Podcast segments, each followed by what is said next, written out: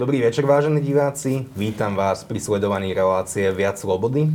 Dnes sa budeme baviť o mimoriadne dôležitej veci, ktorá zasahuje náš každodenný život a tá intenzita toho, ako tento fenomén ovplyvňuje naše životy, sa ešte zväčšuje. Je to téma dezinformácií, hoaxov a celej tejto scény na Slovensku a v Európe. Táto diskusia vznikla s podporou britskej ambasády, za čo jej mimoriadne ďakujeme a táto relácia je primárne, primárne cieľená aj pre žiakov a študentov základných a stredných škôl. Ďakujem veľmi pekne mojim trom hostom, ktorí prijali naše pozvanie a prišli do štúdia. Prvým je europoslankyňa Miriam Lexman. Ďakujem veľmi pekne. Dobrý večer. Prvým je poslanec Národnej rady Slovenskej republiky, bloger a znalec dezinfoscény, pán Jan Benčík. Dobrý večer. A tretím je publicista a momentálne aj e, spolupracovník ministerstva zdravotníctva Jakub Goda. Ďakujem veľmi pekne, že ste všetci traja prišli. Zdravím, dobrý večer. Čo je to dezinformačná scéna a čo sú to hoaxy? Miriam. Tak dá sa povedať, že tieto dva termíny sú už dosť také sprofanované a je to už všetko a nič, čo si myslím teda, že je veľkou nevýhodou, preto lebo sú to nebezpečné fenomény, ktoré nie len, že ovplyvňujú naše myslenie, ale zistujeme, že majú aj vážny dopad na to, ako sa rozhodujeme a hlavne ako sa rozhodujeme pri správe veci verejných. Čiže to má vážny dopad na to, ako je naša, naša celá spoločnosť riadená a akým spôsobom funguje um, štát, akým spôsobom fungujú medzinárodné spoločenstva. Problém je v tom, že teda ako aj to, tie slo, ten, to slovo hoax, aj dezinformácie sa používa už e, každým a všetko sa tým pomenúva a strátilo to ten význam, ktorý to má. Ale v podstate dezinformácia ako taká je úmyselné na lož alebo klamstvo alebo nepravda, ktorá je šírená nie, teda neumyselne, lebo niekedy sa to stane, že média e, použijú nejaké informácie, ktoré nemajú úplne overené alebo sa zistia, že neboli, neboli pravdivé, ale dezinformácia je taká, ktorá je úmyselná. A dezinformácie a hoaxy sú novodobý fenomén, alebo je to niečo, čo tu bolo odjak živa? No, to je dobrá otázka, lebo ja som si pred niekoľkými mesiacmi otvorila žalmy, čiže starý zákon pred našim letopočtom, kde je napísané, že ľudia, nevyhľadávajte lož a klamstvá. Čiže zdá sa, že ten človek má nejakým spôsobom taký sklon k tomu, že tá lož a tie klamstvá ho nejakým spôsobom priťahujú a ja si to bolo od nepamäti.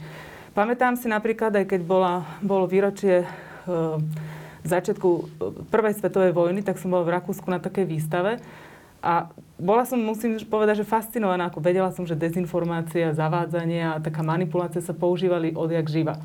Ale že ako premyslené, už počas Prvej svetovej vojny boli tie dezinformačné kampane zamerané dokonca až na deti, zamerané na deti, zamerané na starších obyvateľov, že cieľene, tak som bola prekvapená, že fakt je to niečo, čo tu je medzi nami stáročia, tisícročia.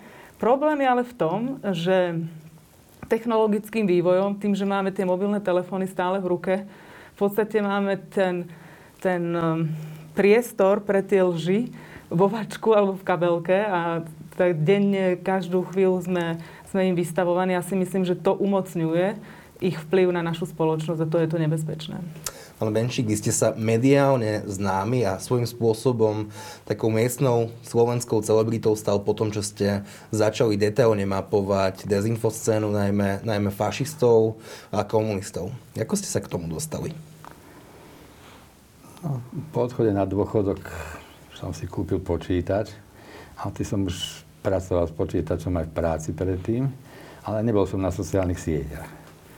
Tak počasie mi syn robil konto na Facebooku, no tak som sa tam postupne s tým svetom zžíval, ale svet konšpirácií som vôbec nepoznal až do okamihu, keď ma priatelia dvaja pozvali, do, tak, pozvali, prizvali ako keby na pomoc do takej výmeny názorov na stránke Mlčanie, ktorá už neexistuje.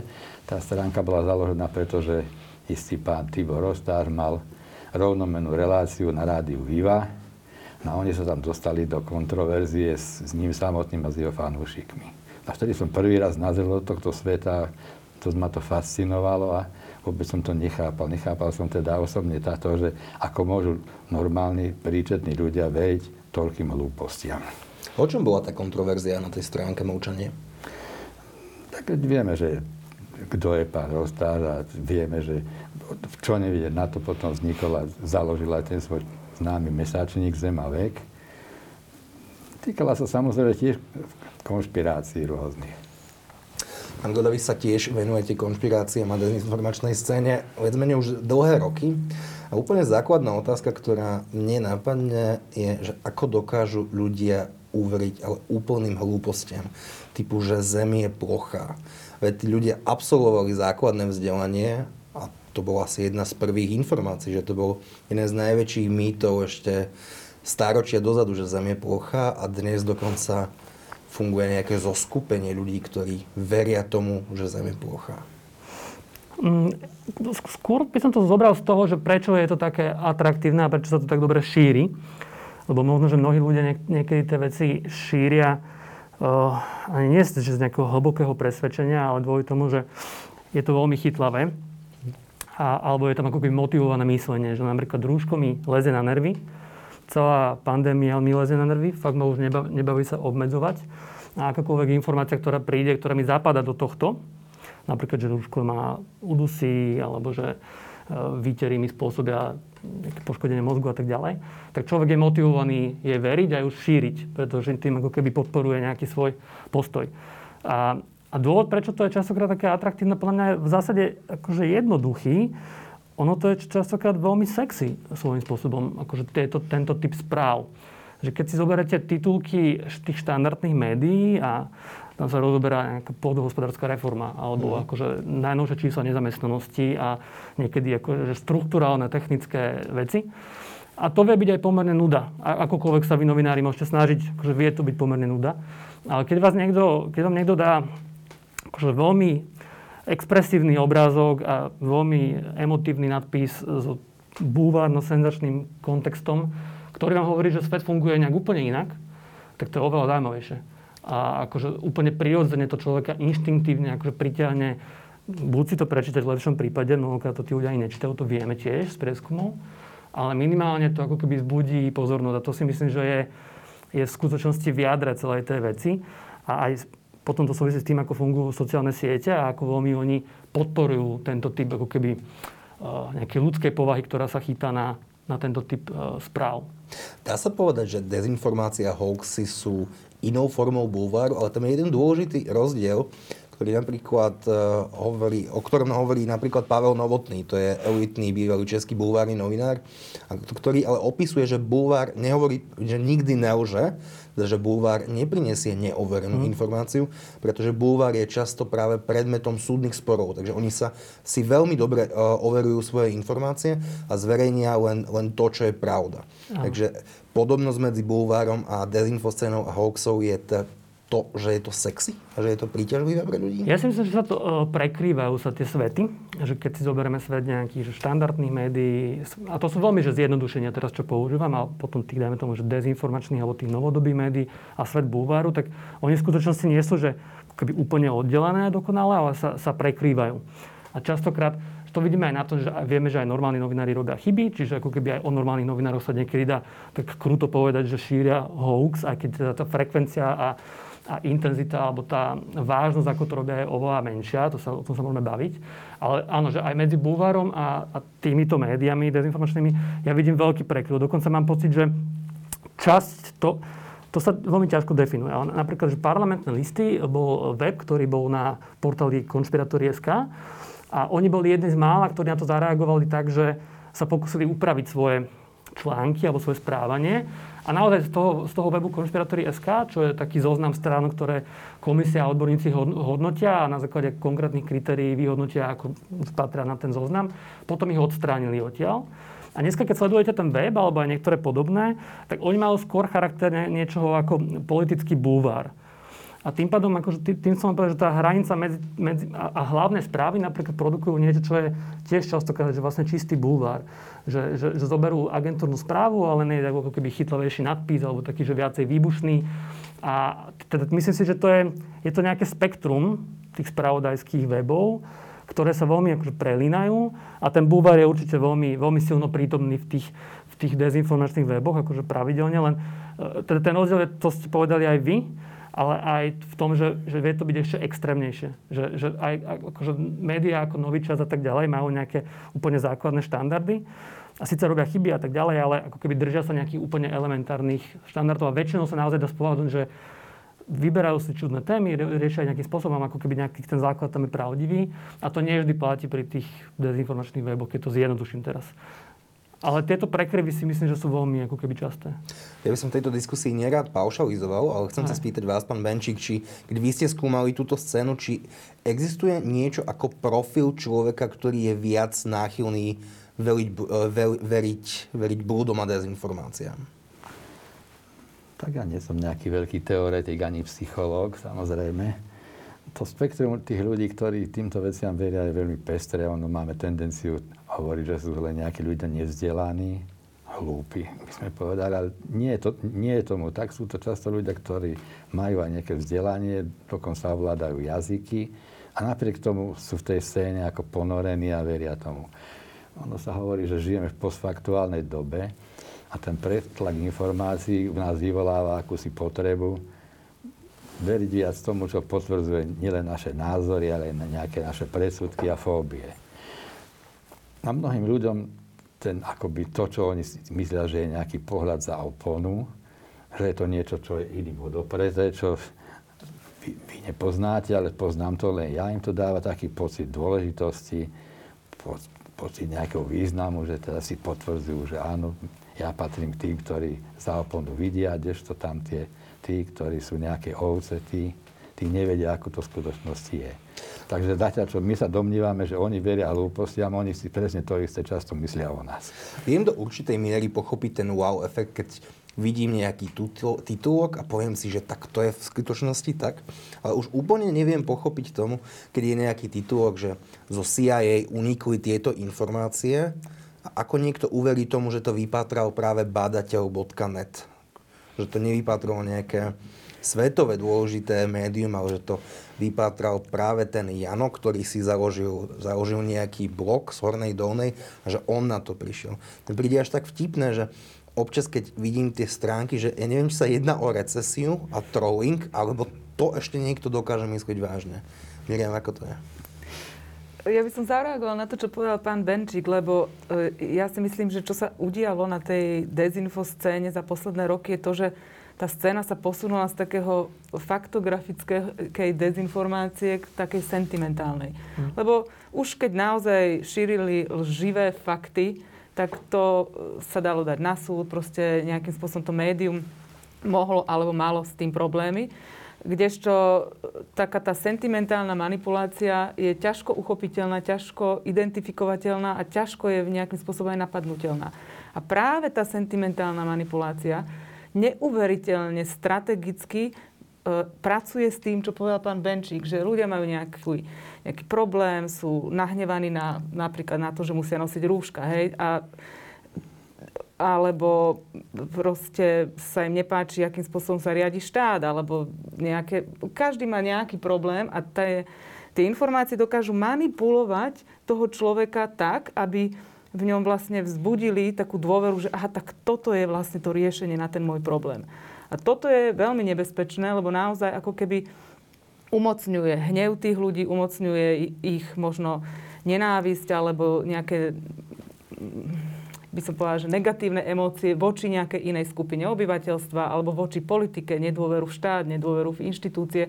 Čiže má to naozaj akože širokospektrálny negatívny dosah na mnohé časti našej spoločnosti. A žiaľ, teda musím povedať, že mnohé tie médiá dokážu naozaj neuveriteľne strategicky manipulovať a toto je problém, lebo voči nemu sa ešte, ešte oveľa ťažšie bránime. Ešte by som povedal, že Úspešné sú často veci, niektoré stávajú na faktoch, ale veci, ktoré dokážu vzbudiť nejakú emóciu, tak ako podľa Miriam. Ne- a hlavne negatívnu emóciu. Tie majú, tie majú veľký úspech a veľmi sa ľahko a dobre šíria. Asi takým spoločným znakom všetkých týchto takých bádateľov, zemavek, hlavných správ a ďalších je, že dokážu identifikovať fiktívneho vyníka, ktorým sú v princípe častokrát, alebo v drvie väčšine, buď Spojené štáty, buď Európska únia, buď NATO, alebo buď tzv. mainstreamoví politici. Prečo máme teda tendenciu veriť práve tomu? Je to stále ten wow efekt, pán Gonár, alebo je to ešte niečo iné? Že prečo tieto témy sú také... Nie, prečo je ten výnik, ten slamený panák, ktorého dezinformačná scéna preferuje, prečo sú to práve Spojené štáty, Európska únia, NATO, alebo bežné a v naozaj v tom najlepšom slova zmysle štandardné strany?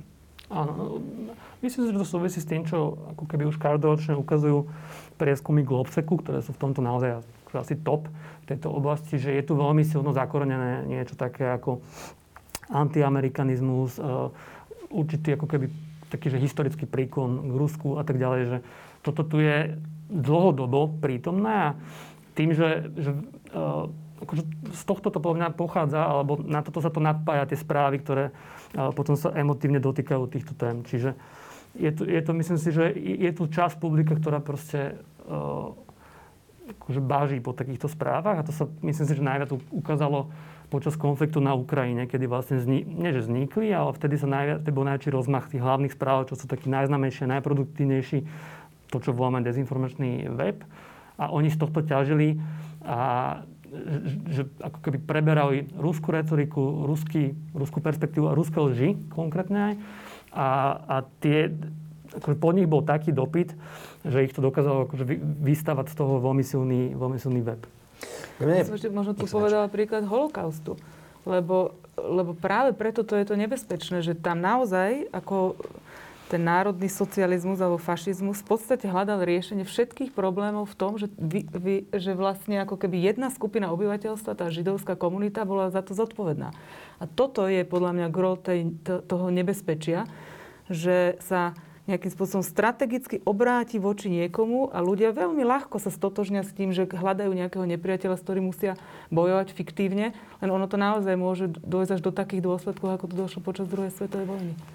A ešte jedna vec na tom dosť fascinuje, že pri tom otvorenom antiamerikanizme a nenávisti k západu a všetkého, čo odtiaľ pochádza, a to už potom už k NATO a Európskej únii, práve mnohé tie hoaxy majú vlastne pôvod rovno priamo v Spojených štátoch alebo v západnej Európe a oni ich napriek tomu preberajú ochotne a šíria. Ešte ďalšou, ďalším takým spoločným znakom tejto dezinformačnej scény je, že mi pripadajú, že všetky tieto portály sú ako, ako cez kopírák. A otázka, ktorá z toho vyplýva, je podľa mňa, či sme my, ako mainstreamové médiá, ktoré, ktoré tu majú v popise práce informovať, v niečom zlíhali a tým sme prispeli k tomu, že sa ľudia radšej obracajú na, na pochybné zdroje, ktoré, ktoré tvrdia naozaj, že očividné nezmysly. Mne sa ani nezdá, že sú úplne až tak cez kopírák, že práve uh, ja tiež vnímam tento posun, že, že je čas webov, ktoré naozaj stále ešte dokáže produkovať ako keby, že úplne evidentnú lož, ale že veľká časť z nich v skutočnosti už funguje na tom, že dajú si pozor, aby neurobili niečo, čo je taký ten naozaj rukolapný prvoplánový hoax, ale skôr je to také, že selektívne informovanie, alebo také, že veľmi senzačné, manipulatívne, alebo použijem ilustráciu, ktorá je vlastne z nejakého iného roku. Akože tento typ spravodajstva, ktorý akože vo väčšine prípadov ani nemusí v sebe obsahovať explicitné klamstvo. Že sa mi zdá, že ten posun je v tomto a v tom sa aj líšia niektoré tie weby, že nejaký, dajme tomu nejaký badateľ alebo magazín 1, čo je spojený s Kotlebovcami, že to sú weby, ktoré sú naozaj stále ešte schopné uh, dávať tie najtvrdšie a najabsurdnejšie konšpiračné teórie alebo hoaxy. Ale množstvo z tých webov ako keby funguje už na trochu inom princípe, že robia niečo napomedzi politického bulváru, sem tam nejaká dezinformácia a, a častokrát selektívne alebo manipulatívne spravodajstvo, je to ako keby komplikovanejšie. A to si ja aj tak dávam také predstavať v týchto diskusiách, že ja mám pocit, že, že my častokrát pôsobíme tak, že my hovoríme ako keby o takom binárnom svete, že je dobré USA, ale Rusko sú dobrí novinári a zlí akože dezinformátori. My sme tí, ktorí to perfektne vieme rozoznať a tak ďalej, že v skutočnosti ono to je naozaj, že komplikované, že častokrát sa to prelína a ja sa osobne aj necítim byť akože úplne imúnny voči tomu, že tiež ako keby robím chyby na tom internete, tiež sa niekedy spätne všimnem, že niečo mi ušla nejaká kontextová informácia, niečo som podal trochu inak, ako som mal, že, že skôr je to ako keby apel na to, že dávať sa na to pozor. Že, že, že vnímať ako keby komplexnosť toho dnešného internetu a toho, č, akú výzvu tie sociálne siete predstavujú. Že ja sa vôbec necítim byť ako keby od toho odprostený alebo imunný od toho. Skôr mám pocit, že dôležité tomu, že si uvedomujem, čo sa tam deje, tak má zmysel o tom sa spolu baviť, aby sme sa ako keby viacerí v tom nejako posúvali. Ale že určite sa ako keby nehlásim k takým tým zjednodušeným, a to častokrát robíme všetci, tie, tie zjednodušené, to je nejaká súčasť komunikácie, čo zjednodušuje. Ale naozaj to je tak, že aj normálni novinári robia chyby, aj USA častokrát vie do dezinformačnej kampane a tak ďalej, že je to ako keby prepletené. Posilnili sa Posilnila sa táto scéna príchodom sociálnych sietí? Evidentná odpoveď je, je, že zjavne sa rozrastla exponenciálne, ale čo s tým? Čo sa s tým dá robiť, aby sme skúsili s nejakou občianskou výchovou, kritickým myslením vzdelávať ľudí, ale to sa mimoriadne ľahko hovorí, ale asi mimoriadne ťažko vykoná. Miriam ja by som povedala, že tu sú dve roviny, alebo dokonca štyri roviny, ako by, čo máme robiť s, touto dezinformačnou scénou. Poprvé, samozrejme, je tá informovanosť, e, pomoc mladým ľuďom, aby pochopili, akým spôsobom hľadať informácie, ako ich spracovať, aké nebezpečenstva sú tam, že si treba overovať veci, že si treba pozrieť aj fakty niekde inde, aby sme nemali pocit, že Jano práve došiel na to, že ja neviem, tajné dokumenty zo CIA.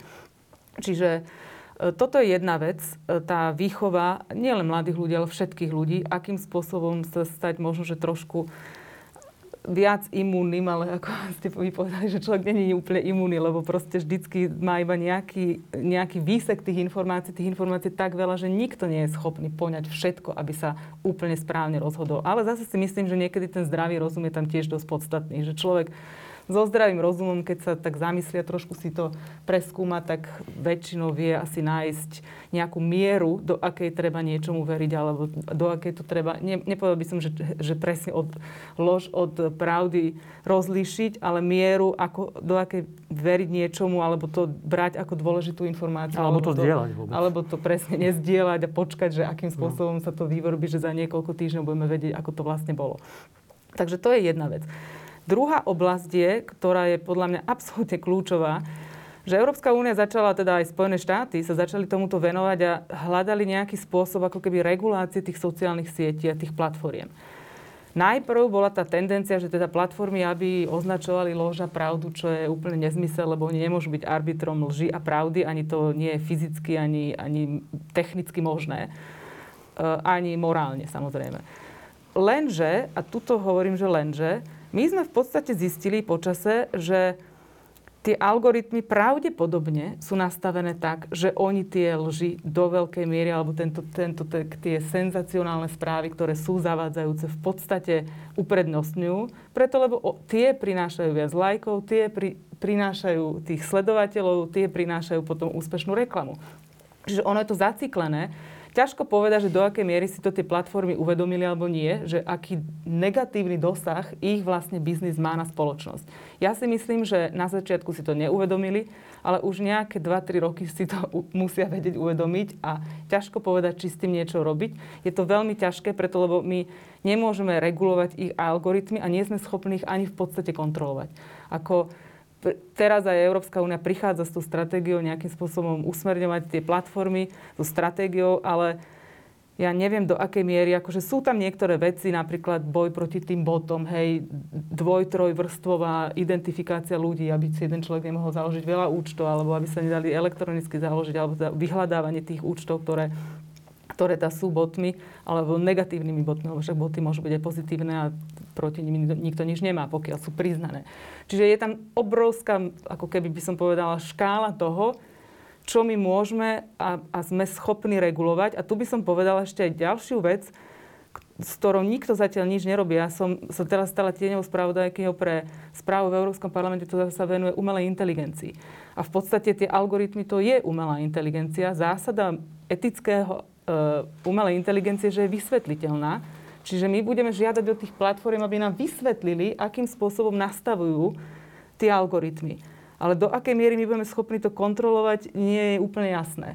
Ďalší rozmer je to, že vlastne my zistujeme, že to, čo som hovorila úplne na začiatku, že tie algoritmy v podstate úplne akože jasne ovplyvňujú naše správanie, naše konanie, naše rozmýšľanie, náš spôsob spracovania informácií. My vôbec nevieme, aký efekt dlhodobý. Už teraz vidíme, že za niekoľko rokov, že to v podstate zmenilo celú generáciu ľudí, ako nejakým spôsobom spracovajú informácie, ako s nimi nakladajú a ak, aké uzávery vyvádzajú z toho, že akým spôsobom sa potom zapájajú do spoločnosti. Hej?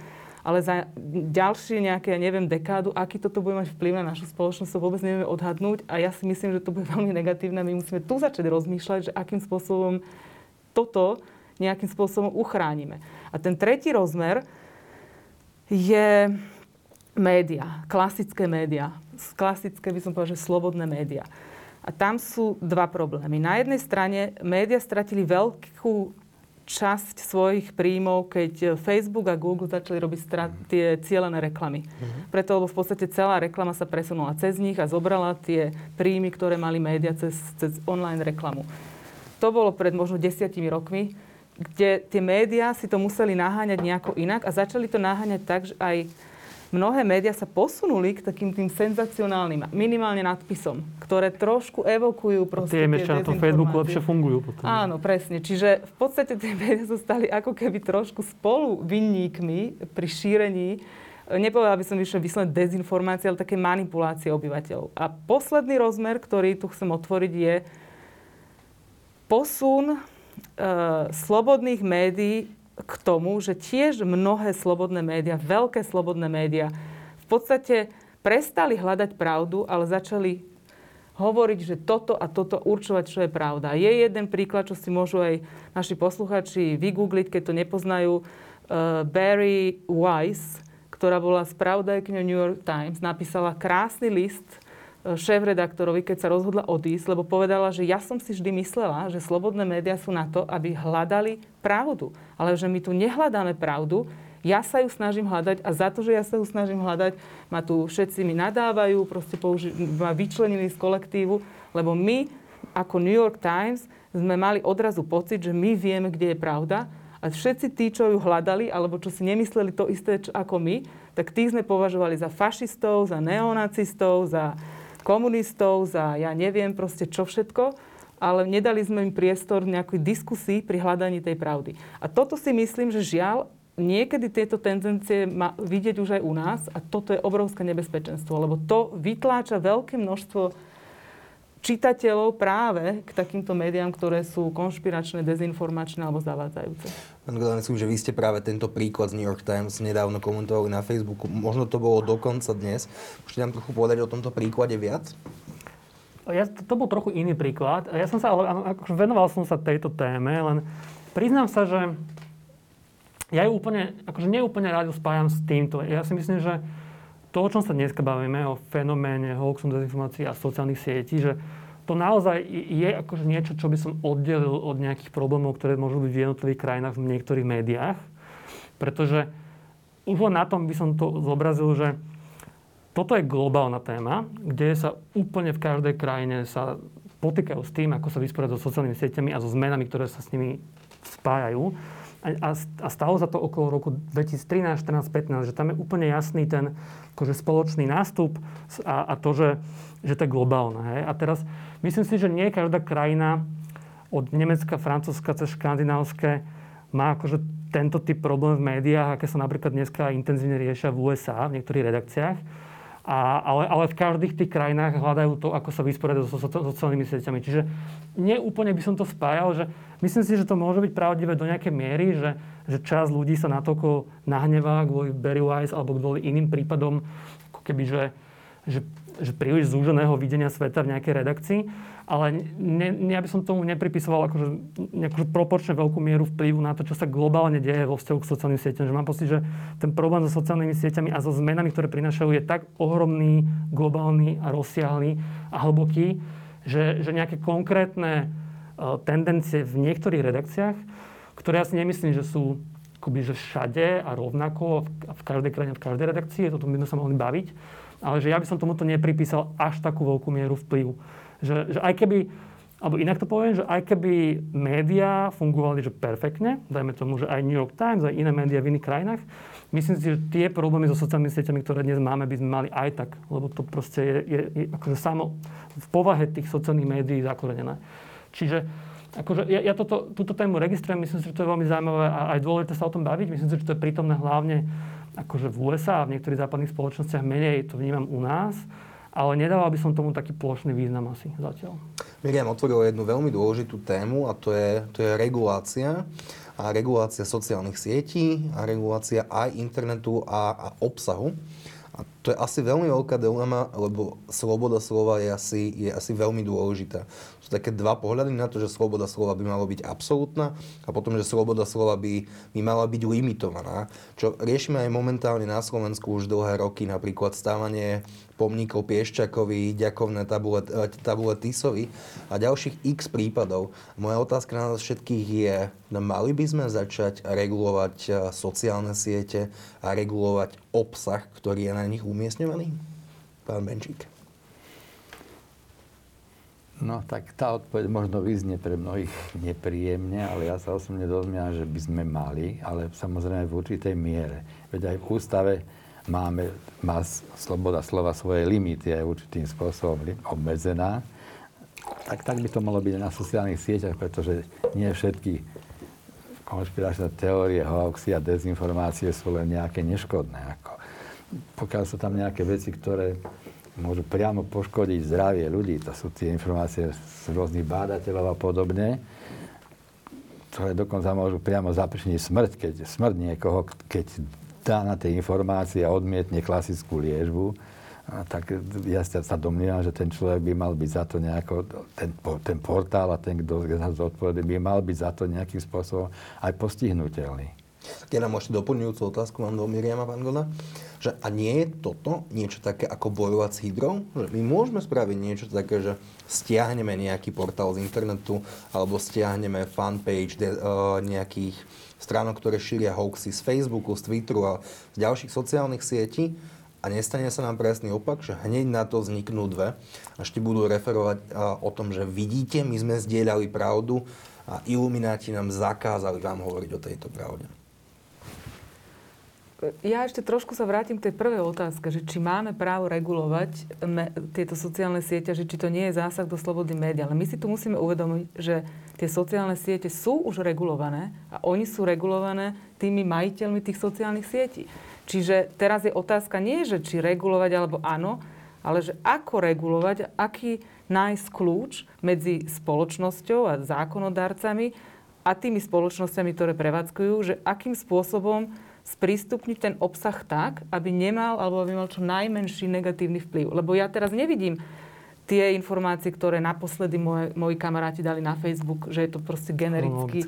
Jednoducho tam sú algoritmy, ktoré jasne ovplyvňujú, že čo ja vidím. Čiže tá regulácia tam je, ale my nevieme, že kto ju vlastne má v rukách. Že či to má majiteľ kvôli, a jaký je jej vlastne účel. Hej? Či je to iba zarobiť peniaze, alebo veď boli aj také tie rôzne informácie, ktoré ušli z tých sociálnych sietí, že naozaj boli tendencie nejaké informácie preferovať a nejaké nepreferovať, aj ideologicky, aj čo sa týka akože tých e, sen, senzacionálne a menej senzacionálne. Čiže tam tie tendencie sú a je otázka, že akým spôsobom nájsť ten kľúč, ktorý je, samozrejme, ja som za slobodu slova, čiže určite to by som nechcela ovplyvňovať, ale teda chcem nájsť taký kľúč, ktorý nebude znamenať, že mňa niekto ovplyvňuje a ja o tom vôbec neviem. A toto je podľa mňa podstatné. A čo sa týka tých pravd a nepravd, tam ja si myslím, že je veľmi nebezpečná tá cesta, že začneme odstraňovať informácie, lebo presne oni sa si nájdu iný spôsob. Napríklad uh, už keď hovoríme o dezinformácii, sme neotvorili ešte aj tému e-mailov. Na, ešte v našich geopolitických šírkach fungujú hlavne starší ľudia, sú proste zaplavovaní mailami, ktoré ich dezinformujú. Čiže tie, akože nájde sa iný kanál na to, aby sme týchto ľudí proste nejak tú dezinformáciu šírili. Je otázka, že ale akým spôsobom pro, proti tomu bojovať. Ja si myslím, že také tie nebezpečné hoaxy, ktoré naozaj môžu ohroziť štát ako taký, tak na to, to už aj vláda musí mať stratégiu, že akým spôsobom proste informovať svojich občanov, keď sa nejaká takáto nebezpečná informácia začne šíriť. Je to zodpovednosť štátu proste poskytnúť tým obyvateľom informáciu o tom, že toto je nepravda, alebo teda aká je tá pravda. To si myslím, že e, toto je dôležité. Hej? Nie o morálnych otázkach, ale o otázkach faktických, ktoré naozaj vyslovene môžu ohroziť, či sa niečo stalo, nestalo, alebo že či, ja neviem, choroba je liečiteľná týmto alebo nie, že čo teda hovoria na to odborníci a nie nejaký Jano, ktorý proste sa tvári, že vie najlepšie, akým spôsobom liečiť COVID napríklad. Ale ja, Jano nie, Jano nevie. nie, Jan, nie, Jan, Jan, Jan, nie, Jan, nevie, nevie, ako to vyliečiť. Tá, tá téma regulácie, ja si myslím, že sa posunula tá debata, aspoň odkedy to sledujem, tak dokonca aj v krajine ako je USA, čo má teda akože hlbokú, hlboko zažratú tú vieru slobodu slova v takomto absolútnom zmysle, bezhraničnom takmer, tak aj tam, e, ja, ja som mal aj možnosť byť na niektorých konferenciách, kde sa uh, taký novinársky, mediálny, sa pre, vo veľkom ako keby riešila táto téma a mám pocit, že ten mainstreamový názor sa, sa veľmi výrazne posunul za posledné roky. A akoby zhoda asi je na tom, že, že treba regulovať nenávisné prejavy. To konec koncov aj nie je nič nové. To je vlastne tradícia európska po druhej svetovej vojne, že to je vlastne konzervatívny názor k veci je, že držme sa toho, čo funguje od, druhej svetovej. Čiže tam ako keby, alebo že popieranie holokaustu, dokonca u nás je šírenie falošnej správy. Čiže on ten prejav už je regulovaný, skôr ide o to, že ako sa to vymáha v, v praxi pri sociálnych sieťach. A teda tá nová téma veľká je, že čo s klamlivými informáciami, s dezinformáciami na sociálnych sieťach. A um, myslím si, že, že cesta môže byť, alebo cesta aj teraz už je aj v prostredí tých sociálnych sietí samotných, že neísť po jednotlivých akože konkrétnych obsahoch, ale hľadať skôr keby, že vzorce správania, že koordinované kampane, falošné účty. Akože koordinovaná kampaň znamená, že niekto má farmu 300 účtov a systematicky sa podporujú, prezdelávajú. Zvané troje farmy aj tro, áno, trole farmy, ale aj, aj rôzne iné, ako keby, že, že neautenticky vyzerajú tie stránky, že niekto si založí stránku, ktorá presiera, že niekto iný. Akože sú rôzne tieto techniky, ktoré sa používajú vo veľkom. A, a to by sa regulovať určite málo. Asi aj, asi aj zákon, ne? A samotný Facebook to už reguluje. A samotné, sekunda, samotné sociálne siete už hovoria o tom, že, o to spomínala aj Miriam, uh, viaceré stupne overenia v podmienkach Facebooku je, že sa nemôžeme vydávať za niekoho iného. Čiže Facebook je samoregulovateľný a už to vyžaduje, ale zjavne asi nemá dostatočné mechanizmy na to, aby to ešte odhalil. Čiže problém je skôr to? No, ako, oni, oni majú veľa vecí nominálne postavených, ktoré ako keby tvrdia, že robia, alebo sa snažia robiť. E, vždycky je tá otázka viac v tom, že ako dobre to robia, alebo koľko zdrojov na to vynahrádzajú. Čiže, čiže skôr ako keby na tomto treba popracovať, že aby to robili v miere, ktorá e, dokáže reálne ovplyvniť to, ako tie sociálne siete vyzerajú. Že to, to je problém. A potom len, len uh, teda to som naznačil taký prvý princíp, ono to, tá téma je úplne nadlho, ale uh, ale naozaj sa treba dať pozor, aby to nezašlo príďaleko. Lebo sú, sú proste krajiny, ktoré v mene hlavne teda autorita, to chcem povedať, že demokratické krajina nemáme zatiaľ príklad niekoho, kto by prišiel naozaj, že ešte sa nestalo, že niekto by v mene boja proti dezinformáciám, západná demokratická krajina, došla do bodu, kedy by ako keby, že obmedzila slobodnú diskusiu. Aspoň ja teda aj v tom Nemecku, ktoré je pomerne akože v tomto, že jedna z prvých krajín, ktorá naozaj že dala prísne pokuty sociálnym sieťam, ak nebudú vymáhať stiahovanie nenavistných prejavov. Nezachytil som nejaké ako keby, že systematické hlasy, že teraz tam není slobodná debata o politike. Že zdá sa, že dá sa ako keby regulovať nejaké extrémne prejavy a zachovať si zdravú pluralitu názorov. Netreba z toho robiť strašiak, ale sú iné príklady krajín väčšinou autoritárskych, od Maďarska cez Singapur po Rusko, ktoré v mene akože boja proti hoaxom e, príjmajú zákony, ktoré sú absurdné, ktoré naozaj že zúžujú priestor pre opozíciu. Čiže treba si dať na to pozor, ale netreba z toho robiť strašiak na druhej strane. A cesta môže byť, ako to inteligentná cesta môže byť naozaj zameriavať sa nie na to, že niekto šíri jedno klamstvo a teraz poďme ho bičovať, ale že keď niekto systematicky, pravidelne, účelovo a preukázateľne šíri akože na priemyselnej báze lži, tak to môže byť niečo, kde sa môžeme baviť o tom, že to je stíhateľné. To znamená, že je rozdiel medzi badateľom a je rozdiel medzi nejakou pani, ktorá proste z nevedomosti, alebo aj z vedomosti, alebo, alebo proste sem tam sa niečo stane každému že toto treba rozlišovať a možno, že akože toto môže byť nejaká filozofia, ako sa k tomu stavať. Ale tá téma je veľmi zložitá, akože toto ja, ja priznávam. Je riešením aj istý osobný prístup? Napríklad, že ak vidíme, že niekto zdieľa hoax, niekto zdieľa vyslovené klamstvo, alebo niekto propaguje e, totalitné režimy, mali by sme sa s tými ľuďmi skúsiť rozprávať? Pán Benčík, vy si tým máte asi bohaté skúsenosti. Keď ste narazili na tie stránky, ktoré vám potom vyčítali kadečo a nadávali vám a prijali vám naozaj, naozaj oblúdne veci, má zmysel sa s týmito ľuďmi rozprávať a viesť dialog? No v mojom prípade určite nie, pretože oni sú výnimočne predpojatí voči mne. A... značku.